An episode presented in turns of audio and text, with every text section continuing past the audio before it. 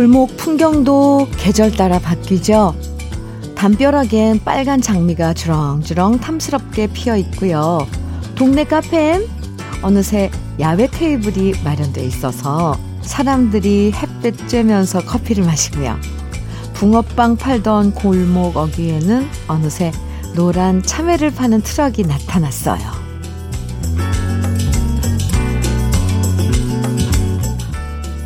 계절의 변화는 우리를 조금 더 부지런하게 만들어줘요. 계절 따라 새로운 메뉴를 개발해서 판매하려고 고민도 하고요. 커튼도 좀 바꿔 달고 이불도 좀 더 가볍고 시원한 걸로 바꿔야겠다. 어, 집안 화분 한번 바꿔볼까? 가구 배치를 바꿔볼까? 소소한 계획들 세우면서 기분 전환도 해볼 수 있죠?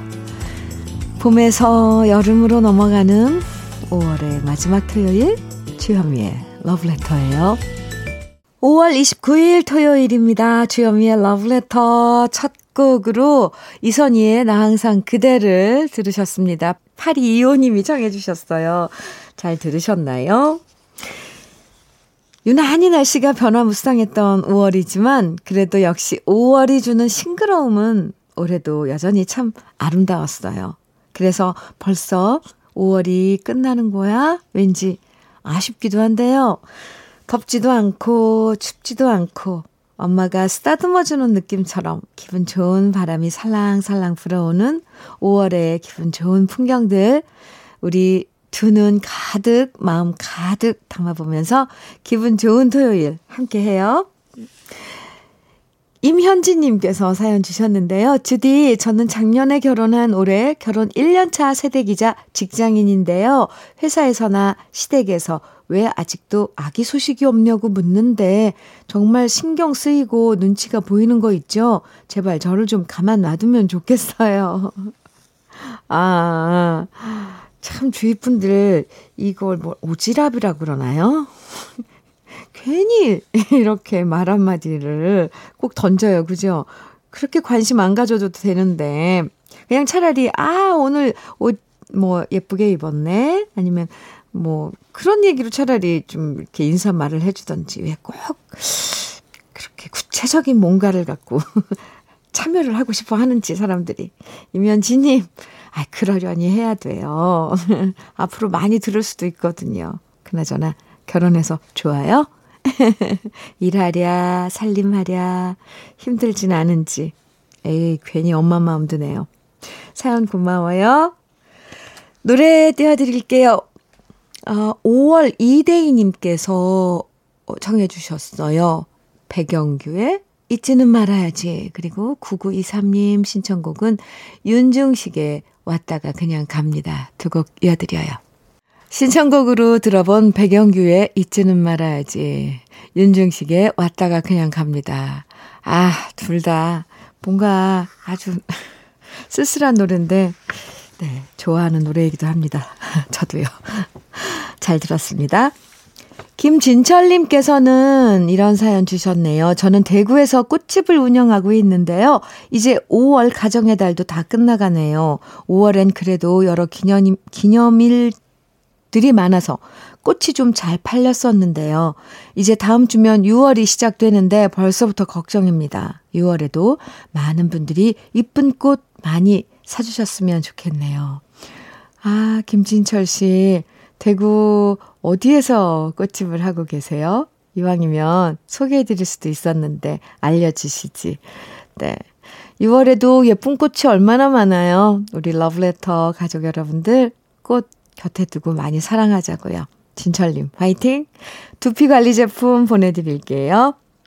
4003님께서는, 음, 주디, 혼자 거실에 커튼 설치하고 있네요. 몇 개월 전부터 남편에게 부탁했는데 해주겠다. 말만 하고 계속 미루고 해주지 않아서요. 기다리다 답답하고 속 터져서 결국 제가 하네요. 등줄기에서 땀이 줄줄 흘러내립니다. 그냥 업체 부를 걸 했나 봐요. 남편은 약속 있다고 나가고 없고 남편이 있어도 이럴 땐 소용없네요. 아, 정말 소용없네요. 그쵸? 아니, 같이 지내는 공간인데 커튼 이거 다는 거 엄청 힘들거든요. 손 뻗쳐야 되고 또 뭐에 올라가서 해야 되는 작업이잖아요. 아, 이럴 땐 조금 나빴다, 남편. 좀 거들어 주지. 에이, 4003님, 다음에도 혹시 이런 일이 있으면 그냥 업체 부르세요. 안 돼요. 혼자 하기 힘들고 조금 또 위험할 수도 있고요. 아니면 주위 누구와 지인이라도 와서 도와주면 모른달까?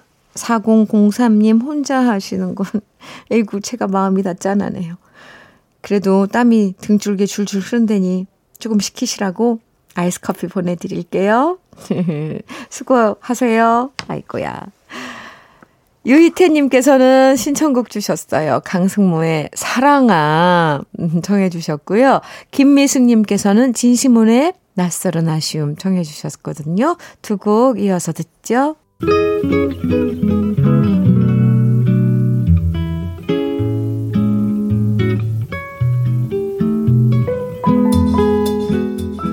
마음에 스며드는 느낌 한 스푼. 오늘은 허영자 시인의 자수입니다.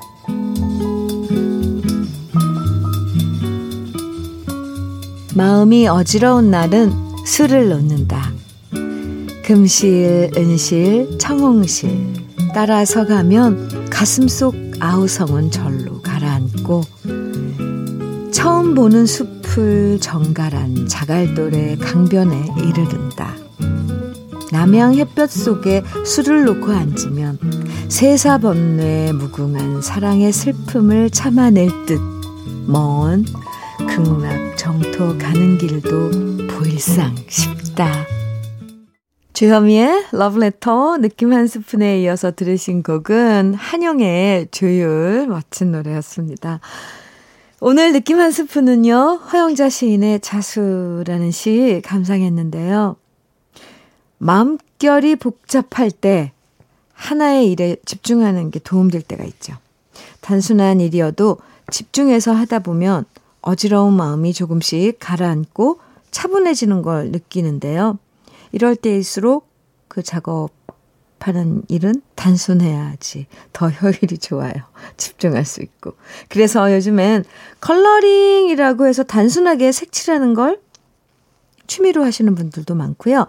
다시 프랑스 자수라든지 뭐 뜨개질 요런 취미들이 뜬다고 하더라고요. 오늘 자수라는 시에서도 한 땀 한 땀 바늘로 술을 놓으면서 번잡한 마음과 생각을 잇는 과정을 함께 느낄 수 있었는데요. 왠지 옛날에 손바느질 하던 우리 어머니 모습도 함께 겹쳐지면서 그렇게 우리 엄마도 힘든 마음 다듬으면서 사셨나 보다. 뒤늦게 그 모습이 이해됩니다. 저도요, 마음이 복잡할 땐 정말 단순하게 할 수 있는 취미 하나 만들어 보고 싶네요. 곽태연님, 음, 노, 신청해주신 노래, 권태수와 김세화가 함께 부른 노래죠. 작은 연인들 띄워드리고요. 심정희님의 신청곡은 사랑의 하모니의 야화입니다. 두 곡 이어 듣습니다. 주현미의 러브레터 함께하고 계십니다. 고나미님께서 사연 주셨어요. 주디, 어제 외할머니 댁에 잠깐 다녀왔는데요. 우리 할머니들은 왜 그렇게 있는 거 없는 거 다 싸주려고 할까요? 저한테 다 싸주고 난 뒤 냉장고를 봤더니 고춧가루랑 김치밖에 없더라고요. 외할머니 사랑에 마음이 울컥해집니다. 고나미 씨, 그, 어, 왜 그러시, 왜 그러실까요? 왜 그러실까요? 외할머니, 들, 할머니들은 왜 그러실까요? 근데, 그때가 돼서야 이제 뭐 헤아려지겠지만, 우리 어른들의 마음. 근데 뭐든지 자식들에게 다 퍼주고 싶은 게 없어서 못 주는 거죠. 어른들은. 그게, 그게 사랑인 것 같아요. 음. 그래서 할머니 사랑 듬뿍 받고 오신 거군요. 고나미 씨. 네, 잘하셨어요. 그리고 또 할머, 할머니의 그 빈 냉장고는 또 다른 걸로 금방 또 채워질 거예요. 네. 고나미 씨 사연 감사합니다. 5042님, 시골집에 내려와서 모내기 하고 있습니다. 모내기 하면 힘들다가도 새참으로 해주시는 잔치국수 한 그릇에 힘이 불끈 납니다. 주디님 목소리 들으면서 모 심다 보면 어머님도 싱글벙글 너무 좋아하시네요. 우리 어머님 웃게 만들어주는 주디 고마워요. 해주셨어요. 5042님, 제가 고마워요. 함께 모내기 하시는 그 작업장에 어, 러브레터도 함께하고 있군요. 네, 더 신나게 방송을 해드려야 되는데. 5042님, 사연 감사합니다. 커피 보내드릴게요. 이상호님은 기른정의 소중한 사람 정해주셨고요. K3981님께서는 양하영의 영원한 사랑인 줄 알았는데 정해주셨어요. 한 곡 더 이어듣죠. 8784님의 신청곡 백미연의 다시 사랑할 수 있다면 이렇게 세 곡 이어서 듣습니다.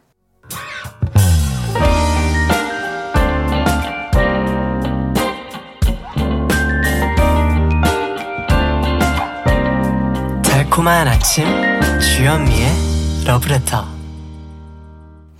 주현미의 러브레터 1부 끝곡 4023님의 신청곡 김영미의 꽃신 속의 바다 들으시고요. 잠시 후 2부에서 만나요.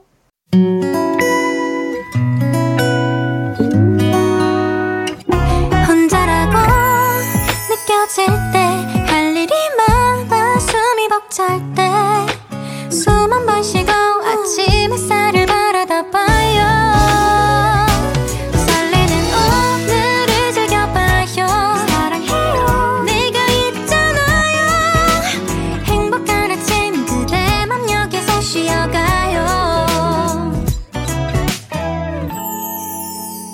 주현미의 Love Letter.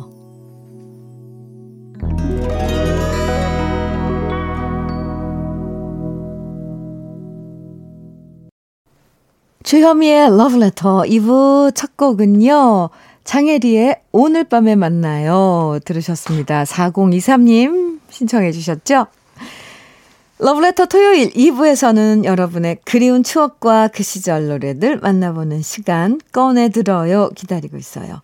사연 듣다 보면 아 맞아 그때 그랬었지 그런 시절이 있었지 함께 공감할 수 있고 잊고 있던 우리의 추억도 다시 만날 수 있는데요. 오늘은 어떤 사연이 기다리고 있을지 기대해 주시고요.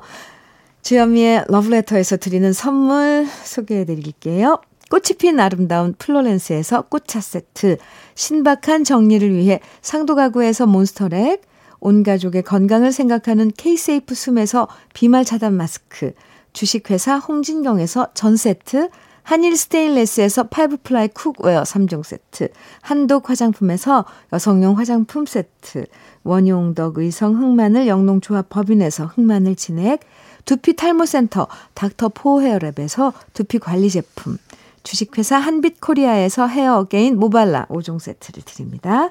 그리고 우리 다 같이 광고 듣고 올까요?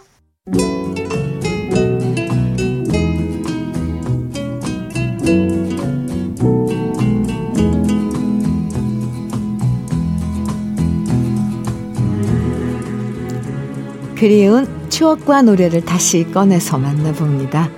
토요일에 함께하는 꺼내 들어요. 사연 소개된 분들에게 모두 롤케이크 선물로 드리고요. 그럼 첫 번째 사연의 주인공 만나볼까요? 이순정 씨 사연입니다.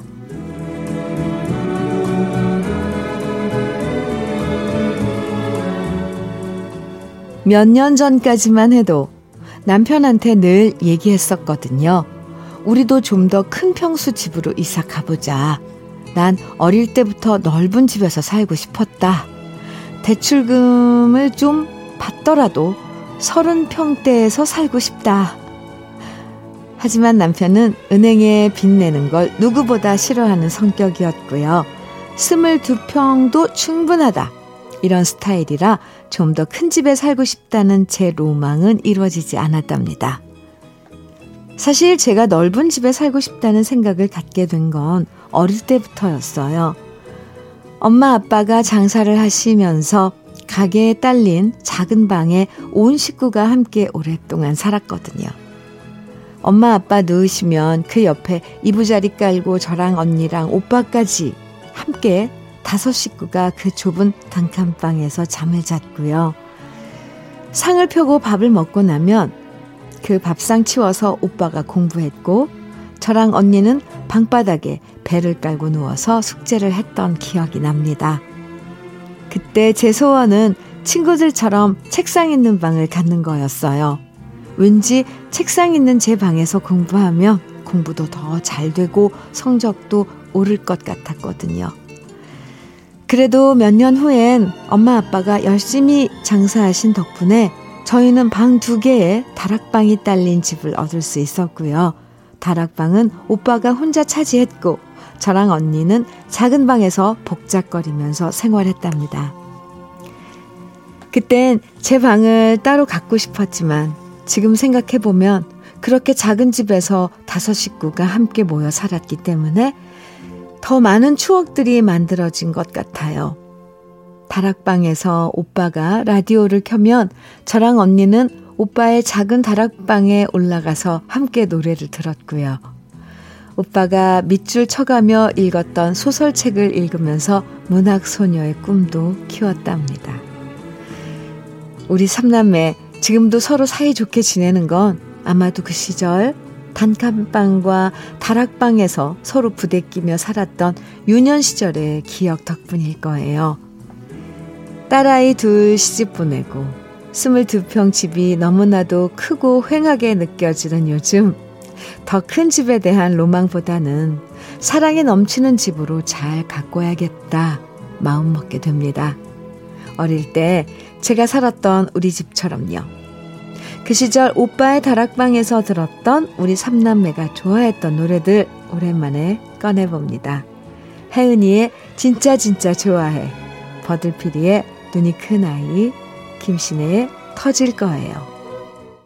옛날엔 정말 온 식구가 방 하나에 다 같이 모여 살 때가 있었어요. 아, 그리고 특히 겨울 되면 엄마가 연탄값 아낀다고 안방에만 보일러 틀어서 한 방에서 온 식구 다 지낼 때도 있었죠. 음. 그럴 때면 진짜 내 방 갖고 싶다, 독립하고 싶다, 이런 생각 굴뚝 같았지만, 어, 또 이렇게 지나가 보면, 그때 한 방에서 이불 덮고 자면서, 어, 엄마, 아빠 얘기 소리를 자장가 삼아서 잠들던 시절이 참 좋았구나. 그리워질 때도 있어요. 이순정 씨 사연 읽다 보니까 그런 옛날 기억들이 다시 소환되네요. 순정 씨 사연 감사하고요. 그럼 꺼내들어요. 두 번째 사연의 주인공 김철홍 씨 사연 만나볼게요.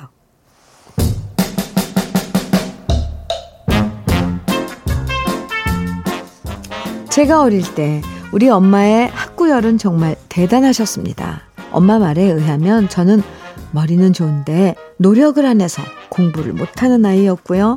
딴 아이들보다 한글도 빨리 깨우친 영특하고 총명한 아이였다고 합니다.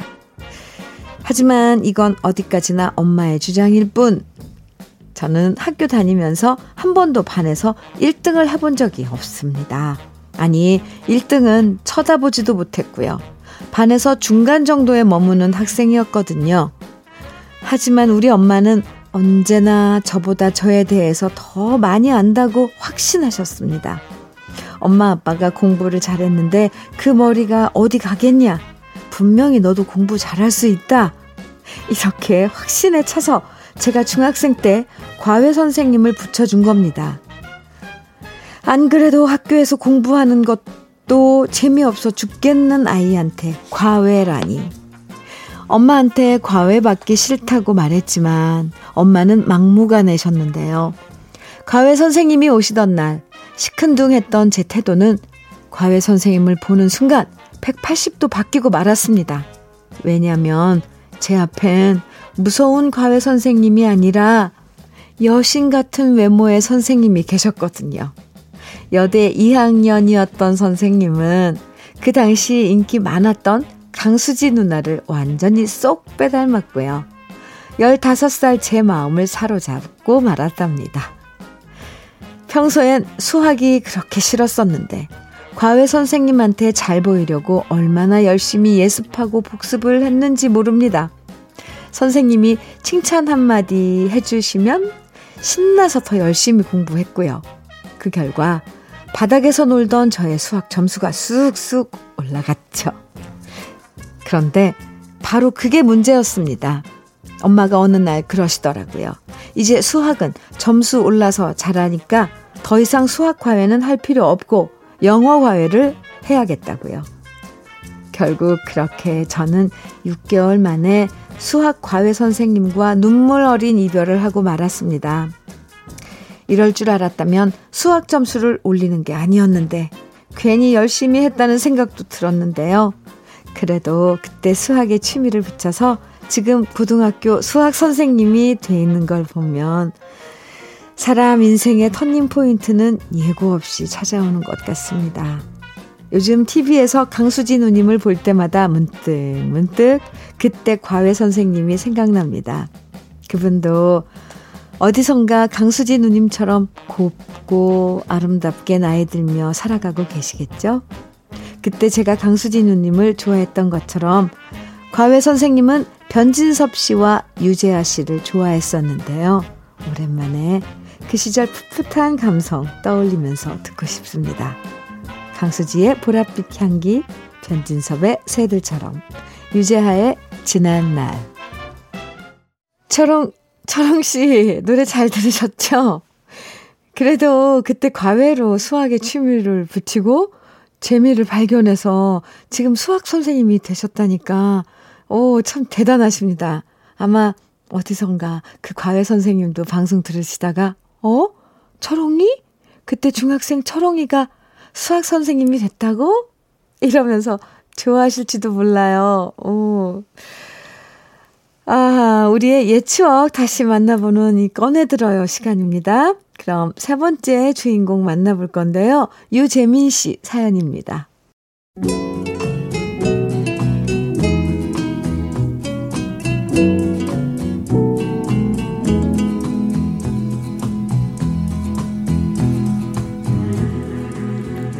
제가 어릴 때부터 우리 아버지는 힘 좋은 거 하나는 끝내주셨습니다.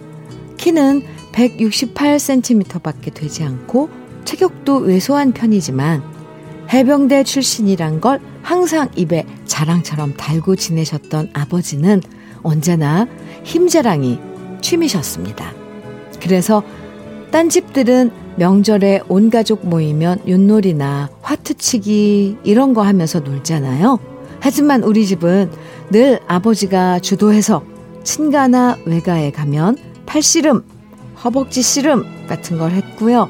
그때마다 아버지는 괴력을 자랑하면서 외삼촌과 이모부들을 제압했습니다. 그리고 저는 그렇게 힘센 아버지가 참 자랑스러웠습니다. 그래서 저도 아버지처럼 힘센 남자가 되려고 열심히 운동했는데요. 그때마다 저희 두 사람을 한심하게 쳐다보면서 엄마는 말씀하셨습니다. 힘만 세면 뭐하냐. 힘세다고 돈 잘 버는 거 아니니까 넌 공부나 열심히 해. 아빠 닮아서 힘만 세봤자 아무 소용 없어. 사실 아버지는 그렇게 돈을 잘 버는 분은 아니셨습니다. 이것저것 안 해본 일 없으셨지만 모든 일들이 다 잘 풀리지 않았고요. 이삿짐 센터에서 일하시면서 저희 가족을 부양하셨거든요. 하지만 몸을 쓰면서 하는 일이다 보니까 어쩌다 아버지가 허리나 발목을 다치는 날이면 일을 못 나갈 때가 많았거든요. 그러다 수산시장에서 얼음 배송하는 일을 하게 된 우리 아버지는 하루도 쉬지 않고 열심히 일하시면서 저희 삼남매 대학까지 모두 보내주셨는데요. 67 나이에도 여전히 쌩쌩하게 일하시면서 얼음을 나르시는 아버지를 보면 정말 아버지를 지탱하는 건 힘이 아니라 가족들에 대한 책임감이란 걸 깨닫게 됩니다. 이제는 힘든 일 하지 말고 그냥 쉬시라고 말씀드려도 아직 팔씨름하면 내가 너를 이길 자신 있다고 말씀하시는 우리 아버지. 아버지 생신이 6월 3일인데요. 여전히 박력 그 작체인 그 자체인 우리 아버지 존경하고 사랑한다는 말 꼭 전해드리면서 아버지의 창곡 꺼내봅니다. 문성재의 부산 갈매기, 나훈아의 잡초, 서른도의 다 함께 차차차. 주현미의 러브레터. 토요일 2부에서는 여러분의 추억이 담긴 노래들 함께 하는 코너 꺼내들어요. 함께 하는데요. 아, 네. 유재민 씨. 아버님, 사연 이렇게 적어주셨는데요. 네. 감사합니다. 아, 생신이 6월 3일이시라고요. 제가 먼저 미리 축하드립니다. 오늘 소개해드린 세 분에겐 롤케이크 선물로 보내드릴게요. 윤순애님 신청곡 주셨네요. 김성호의, 김성호의 회상 띄워드려요. 주현미의 러브레터 이제 마칠 시간인데요. 오늘 아, 마무리 노래로는 최윤희님의 신청곡 조관우의 길 들을까요? 여유로운 토요일 좋아하는 일 하시면서 맛있는 거 먹으면서 기분 좋은 하루 보내시고요. 내일 아침 9시에 다시 만나요. 지금까지 러브레터 주현미였습니다.